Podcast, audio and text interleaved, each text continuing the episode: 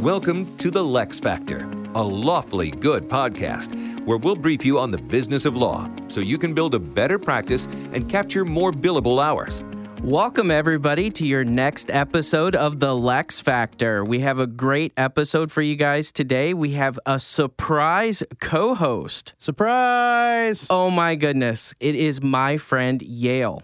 Yale, tell everybody a little bit about yourself. Well, thank you, Brad. Uh, hello uh, to the uh, LeXFactor listening audience.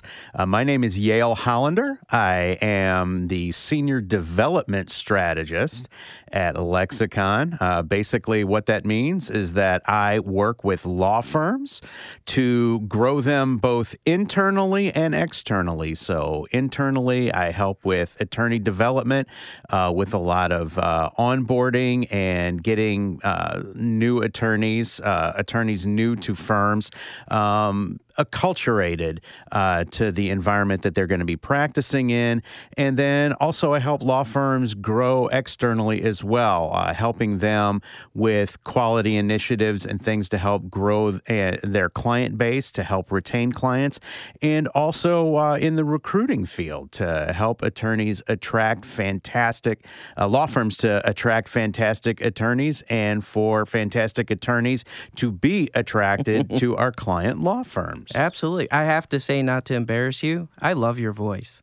Well, you have you. the best voice. You have a radio voice. I think you could do, you know, voiceovers, anything like that. I, I, I really, not to embarrass you, I, I have a little crush on your voice. I Oh guess. goodness! Well, thank you very much. Uh, I wish I wish the uh, sponsors of my past failed radio shows on on the mighty AM band here in St. Louis uh, would be as equally enamored. But there's always the next time. Next time, they're going to hear you here and call you back and say, What did we do? Huge mistake. There you go. So, welcome. It's very nice to have you, Yale. And we have an amazing guest with us today, Molly McGrath. Hey, how are you doing today? Oh, thank you for having me. I'm delighted to be here. Awesome. Why don't you tell us a little bit about you? Yeah, I think Yale and I are kindred spirits. Oh. Uh, yeah. so I've been serving in the legal space for 28 years now. Um, I have a company. I'm a founder of Hiring and Empowering Solutions. Uh, there's two sides of my practice where I do staffing and recruiting for law firms. By and large, I work with small solo law firms. I really like to be connected to the heartbeat of the business. And then I have a consulting side of my practice where I take firms through um, my program called the 66 Day Law Firm Turnaround. Wow. How did you get into this? Ever, that's I always get asked that oh, question. no. Yeah, um, you know, I, uh, I I moved from New York to Denver when I was at a tender age of 26 years old, and um, answered an ad in the classifieds. You guys remember those things? Oh, yeah. things? yeah. Sure. Yeah. And so I answered an ad in a paper for uh, um, to become project manager for an organization called National Network of Estate Planning Attorneys. And um, it was my first job in Colorado and fell in love, mm-hmm. fell in love with lawyers and law space when I really would go to back then in 97, we created a coaching program when coaching wasn't even a street term. And I worked with a very well nationally renowned coach that coached attorneys. And I just, with them being misunderstood, not having the uh, training in law school on how to manage teams, how to build a business, what have you. And I was hook, line, sinker, became very passionate about it. And then you built what you have today. Yes. I mean, yeah. fantastic. Isn't it amazing how your career starts off in, you know, just a single direction and then it kind of, you know, you you get passionate about something and it kind of leads you to the next and to the next and to the next. It's just it's so interesting. Uh, Yale, when I was little, I wanted to be a garbage man. I And- I can I yeah. can see the appeal of yeah, that. yeah, riding on the back of a truck. Sure. You know, it, it, but you know, my passion it never really took from there. Well. it just, you know, I got more into this line of business. I mean, it, re- it it does it does require a specialized skill. You have to keep your head in front of the opening That's of right. the back of the garbage truck. Otherwise, it's an entirely different um, uh, aroma profile. right. Yes, say. that is true. the wrong kind of aromatherapy. Now, something that I want to address with our guest is that I read in a book that you are a pain. and oddly, the book was your book, and pain is an acronym. Can you talk about that for a second? yes,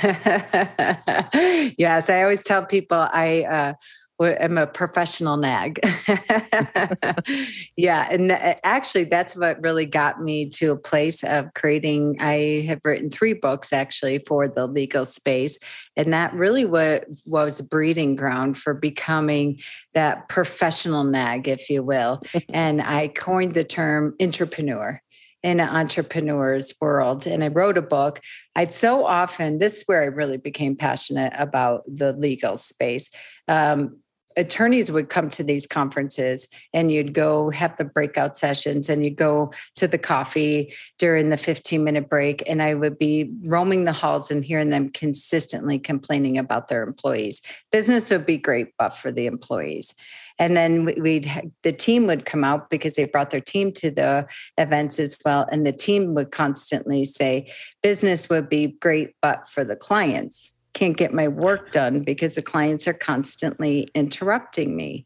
And I realized there was a massive breakdown in regards to how to build a successful law firm, build a successful business. And a lot of it was that the employees were consistently just, they had the mindset that their entrepreneur wanted them to come into work, keep your mouth shut, put your head down, collect your paycheck, and go home. Well, that's what was happening. And then at five o'clock, people are packing up and out the door. And then the entrepreneur is there for another four or five hours or what have you at night, the attorney, and feeling like that, you know, they work for everybody else and that nobody cares as much as they do. So that's really when I got eh, very passionate about bringing everybody onto the same playing field and getting employees to become that professional nag to become because not only do your entrepreneur need it they actually depend on it Right. It's an important aspect. Absolutely. And the acronym PAIN, Professional Accountability Implementation NAG. Now, speaking uh, as, as somebody who has um, walked in the shoes of a number of different pieces of the, the law firm puzzle. I was a litigator for a decade. I was in uh, various levels of management. After that, uh, was a sole proprietor for a while, and then I've worked in the corporate space for about the last dozen years. Uh, accountability to a lawyer, especially a lawyer employee, an employee of a law firm, uh, doesn't mean what accountability to an entrepreneur would mean. Accountability in the law sense is avoiding bar complaints, not getting sued for malpractice, whereas they really kind of don't even think about the accountability to the enterprise that they're working for. So it's great to have people like you out there who can wake both the entrepreneur and the workforce up to what accountability really means. So that's that's fantastic. I love the acronym. Thank you. You know, it, it's interesting. Human beings don't like being told what to do and when to do it, especially entrepreneurs and especially attorneys. But if you can create the framework and have the conversation about the accountability is actually to the client, so you don't get the bar complaints and things of that nature. The accountability is to the calendar. So go the calendar, so go cash flow. And if you can kind of shift it in regards to where the accountability is to the vision, it is to the profitability, it is to delivering on your promises in the marketplace. And when the employee really understands that their role, eh, there's so much value in that to supporting your attorney, maybe especially I do a lot with human assessments and things that nature. Most attorneys are either very, very high fact finders where they live in consistent analysis paralysis and they consistently live in a deferred to deflect mindset. And, you know, what's the standard attorney response to any question? It depends.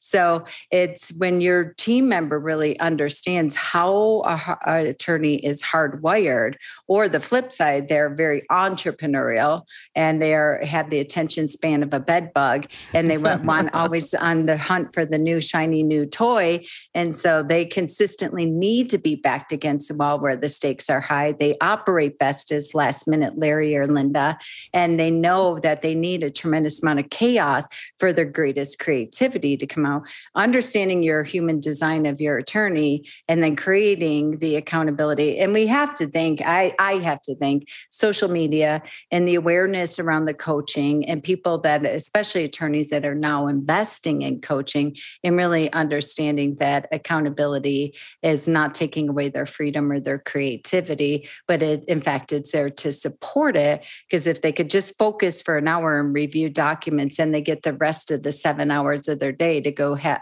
to create and to be the entrepreneur, whatever it is that they their highest use of their time is. Right. It's very empowering. You know, if you can accomplish that, then you can focus in other areas. I love yeah. all of the different phrases. I feel like you're coining. Uh, what what did you say, Larry and uh, last minute Larry? Yeah, last minute Larry. I love that. Well, one of the other things that you had uh, coined is the 66 day law firm turnaround.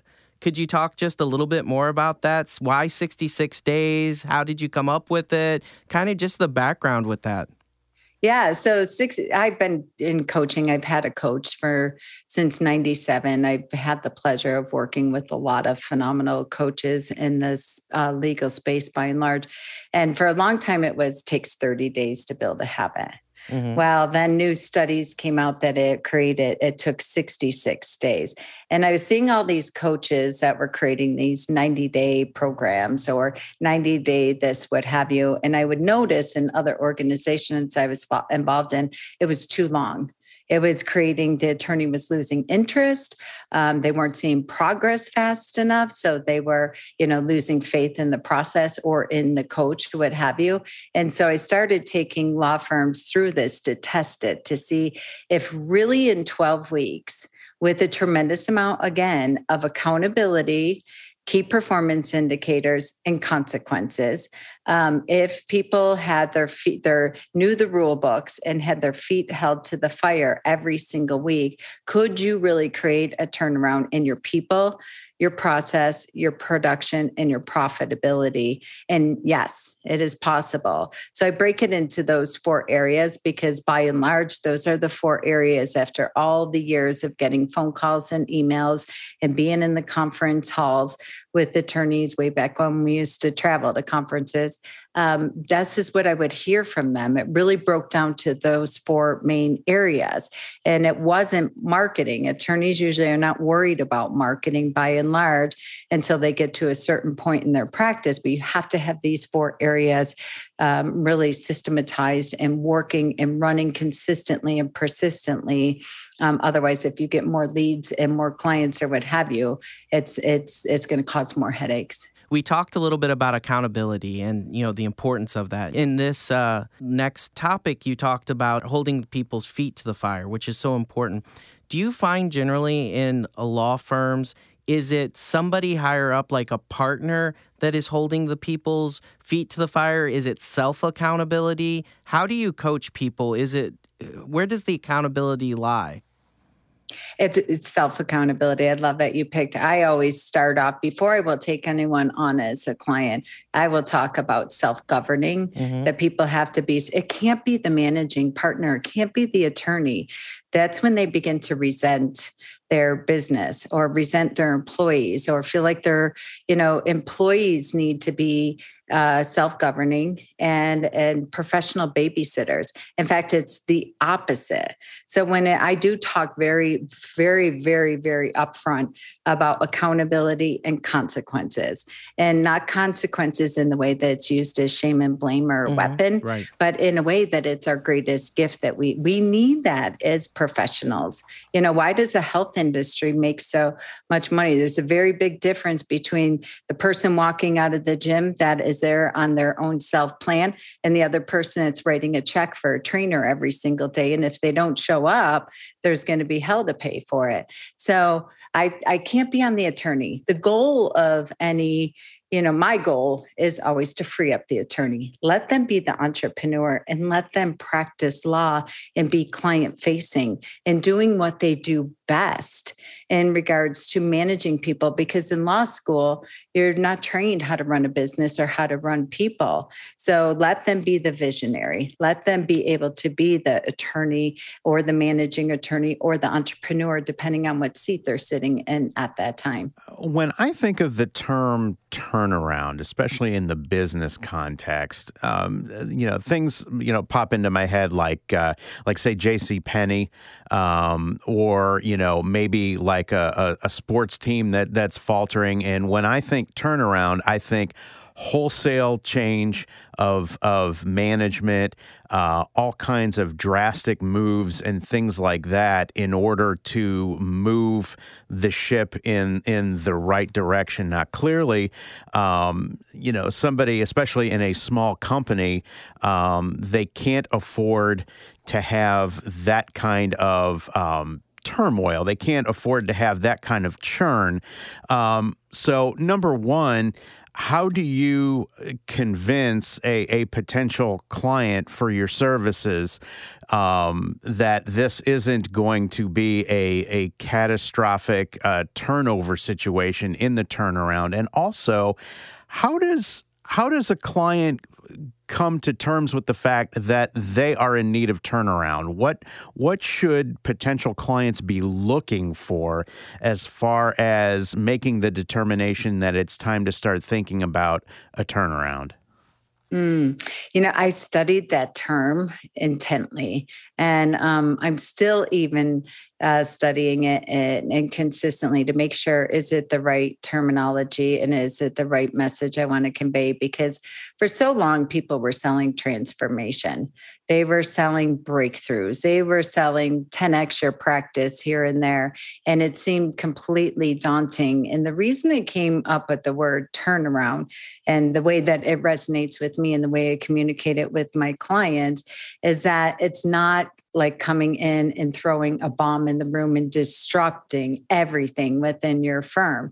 It is the ability where truly, you know, kind of thinking of that book, Good Great, of moving people uh, different. They might be the wrong person in the wrong role. They need a different seat within the bus.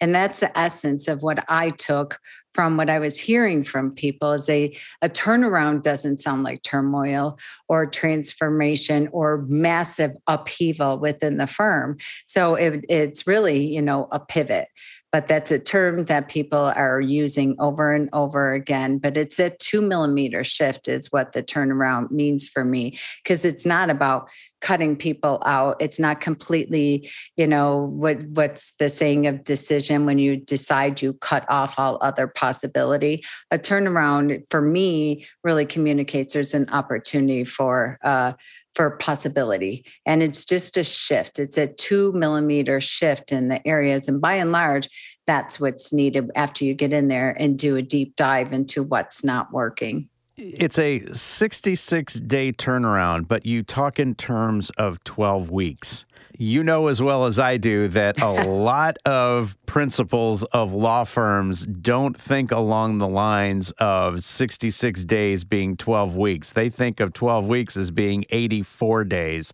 So is the message there that there there has to be uh, room uh, to to take a break, even if necessarily the work itself, the substance of the law firm's operations, don't necessarily take time off. That the processes behind the turnaround uh, do respect the five day work week. While yes, that's absolutely. while that's still a thing. yeah, most of my law firms, I actually, it's one of the things we encourage go to four day work week, actually, um, first and foremost. But it includes time for us to do the strategic deep dive within that. So the first you know, two weeks or what have you, we're getting our game plan. It's a locker room huddle before we go on the Super Bowl playing field. So we kick off with a three hour VIP session.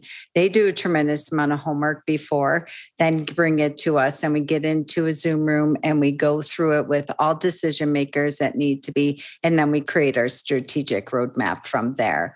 Then it takes time to have a conversation, get the buy in from the employees, talk about it, present it to them, and then create this strategic roadmap of what we are doing every single week, which starts with every Monday doing a locker room huddle where we do a weekly stakeholders meeting and we are all in service to that plan. Again, it gets to, we might get two weeks down and figure out that wasn't the right route. We got to pivot, we got to move, or we got to kill that deal, what have you. So it does allow for the lead up time. And then when it's go time, to then uh, we have all the data and the information. We're just, we're not just making reckless decisions. I want to go back to the self accountability.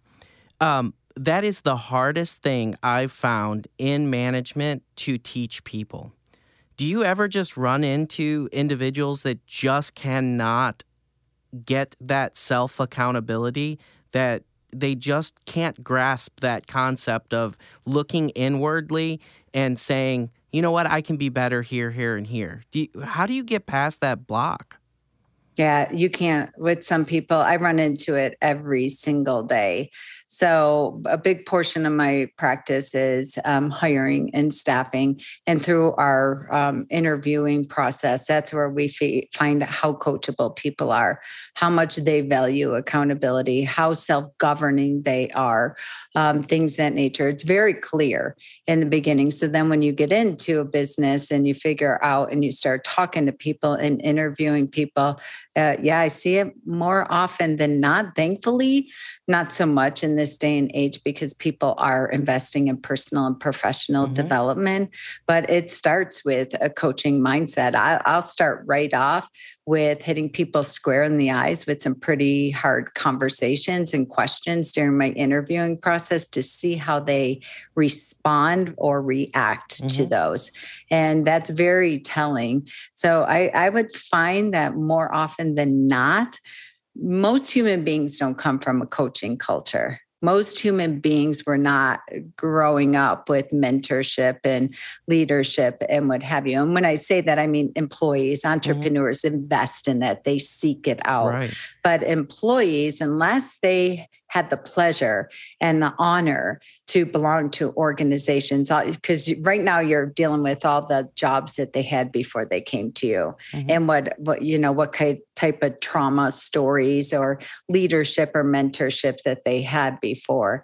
And so a lot of times it's like figuring out where their triggers are and what their trauma are and if they will be able to you know have honest well respectful conversations. If they're not afraid of their own voice if they have a value for planning, if they have a value for coaching and feedback, you know, if they they'll use terminology like criticism versus coaching. They'll mm-hmm. use, you can pay attention to people's language and the way that they see the world. Um, and it'll tell you very quickly if they have a hold a high, high value for self accountability, sure. for accountability, and if they innately are self accountable. Okay not to uh, put you on the spot and perfectly okay for you to decline this uh, request, but what is one of the questions that you ask in the interview that kind of guides you towards understanding if they have self accountability?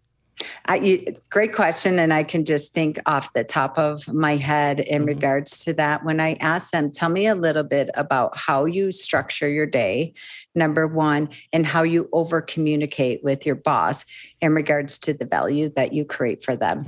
I like it's it. It's really fascinating to see how people, you know, because if they're accountable, one of the things I have my client, my employees of my clients do is send a daily snapshot report when you have a value for over communicating and consistently coming to people with proposed solutions versus constant problems and that's the second question i ask give me an example of how in your current job right now that you are consistently coming to your boss with proposed solutions versus constant problems.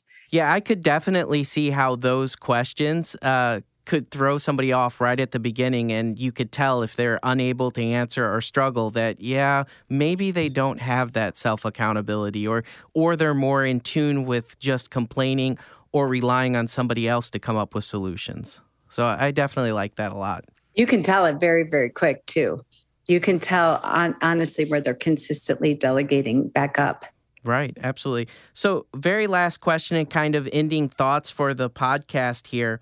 Uh, what would be your uh, greatest piece of advice for you know owners out there, COOs, uh, you know managing partners, however that they stay awake and that they really pay attention to understand that they need this turnover or that they're not surprised or this turnaround. I'm sorry, or this uh, you know, not surprised with individual things that may pop up that this doesn't catch them off guard. What advice would you give them to kind of be mindful of this situation? Well, I'd say first and foremost, if they make certain that they have that weekly stakeholders meeting, and um, I'd be happy to share my agenda that I have with your listeners where they can go through their top priorities for the week, what's working, what's not working, where they're jammed up, also making certain that they conduct a quarterly employee growth plan where their employees are my growth plan is I had the employees do a self evaluation of, and, and it's pretty intense um, and then have the uh, entrepreneur do an evaluation. Then, when they come together, it's treated like a coaching and a leadership conversation. I just did a presentation this morning um, in regards to, you know, we're, right now, employee retention is a very big deal. You know, employees, if they are not feeling, you have to remember you're in the H to H business, human to human. Mm. First and foremost, you are hiring human beings first human doing second. And it's the human being stuff that typically destroy the relationship in the business culture, you know, whether somebody leaves or they get fired or what have you. And so you have to remember that they need time, attention, and feedback. And your job as an entrepreneur is really truly to be a strategic mentor. If you are giving your employees time, attention, and feedback, and I know we're all busy and we have very jam packed client calendars, what have you, but making certain that you are even just giving them five minutes, you know, during the week at the water cooler, the coffee, or what have you, and checking in with them, and then making sure you have a structure, either your professional law firm administrator, your CEO, COO, whatever term you have in there, is consistently spending time with people and giving them that time, attention, feedback, because that's the number one thing that I attorneys uh, business owners, you have to shift your mind constantly. I will hear from them. I don't have time to fill in the blank train, you know, do this, do that when it comes to employees. I want someone with batteries included. And in this day and age, you have to shift your mindset around that. You have to invest in them and realize that if you treat them well, you know, my my I'll just say this real quick. I will my uh, my inbox for recruiting the subject line of email number one is Are you happy and being treated well at where you are right now? Question mark. My favorite is when um, employees will reply, they won't even talk to a recruiter and they're like, I love where I'm at, not interested. I'll go as far as find the law firm that they're working for try to find the manage, managing attorney and send them an email and say whatever you are doing keep doing it and up level it because your employees won't even talk to recruiters and that's unheard of. Wow. Hmm. i love that. Absolutely. So do you want to uh, take an opportunity to tell us a little, just a little bit about your podcast yeah, absolutely. Yeah. So uh, it's my favorite thing that I get to do. I drop podcast every Tuesday, and um, our my podcast, I try to speak into the listening of both the entrepreneur as well as the employee, and get them speaking the same language. So we, I'll have guests all the time, um, people in regards to the psychology field and mindset field. We're talking about communication, leadership, operations. Um, process, production, um, hiring, firing sometimes, mm-hmm. onboarding, and really how to create an empowering culture. I love it. Absolutely. Well, thank you so much for your time. It was a pleasure having you. Absolutely. Thank you for having me. Thank you, everybody. And that is another episode of The LeXFactor. Please make sure to like us, and we're available anywhere that you subscribe. Thank you so much. Thanks for tuning in to the LeXFactor. Lexicon takes care of business so you can take care of law. Learn how to build a better practice at lexiconservices.com.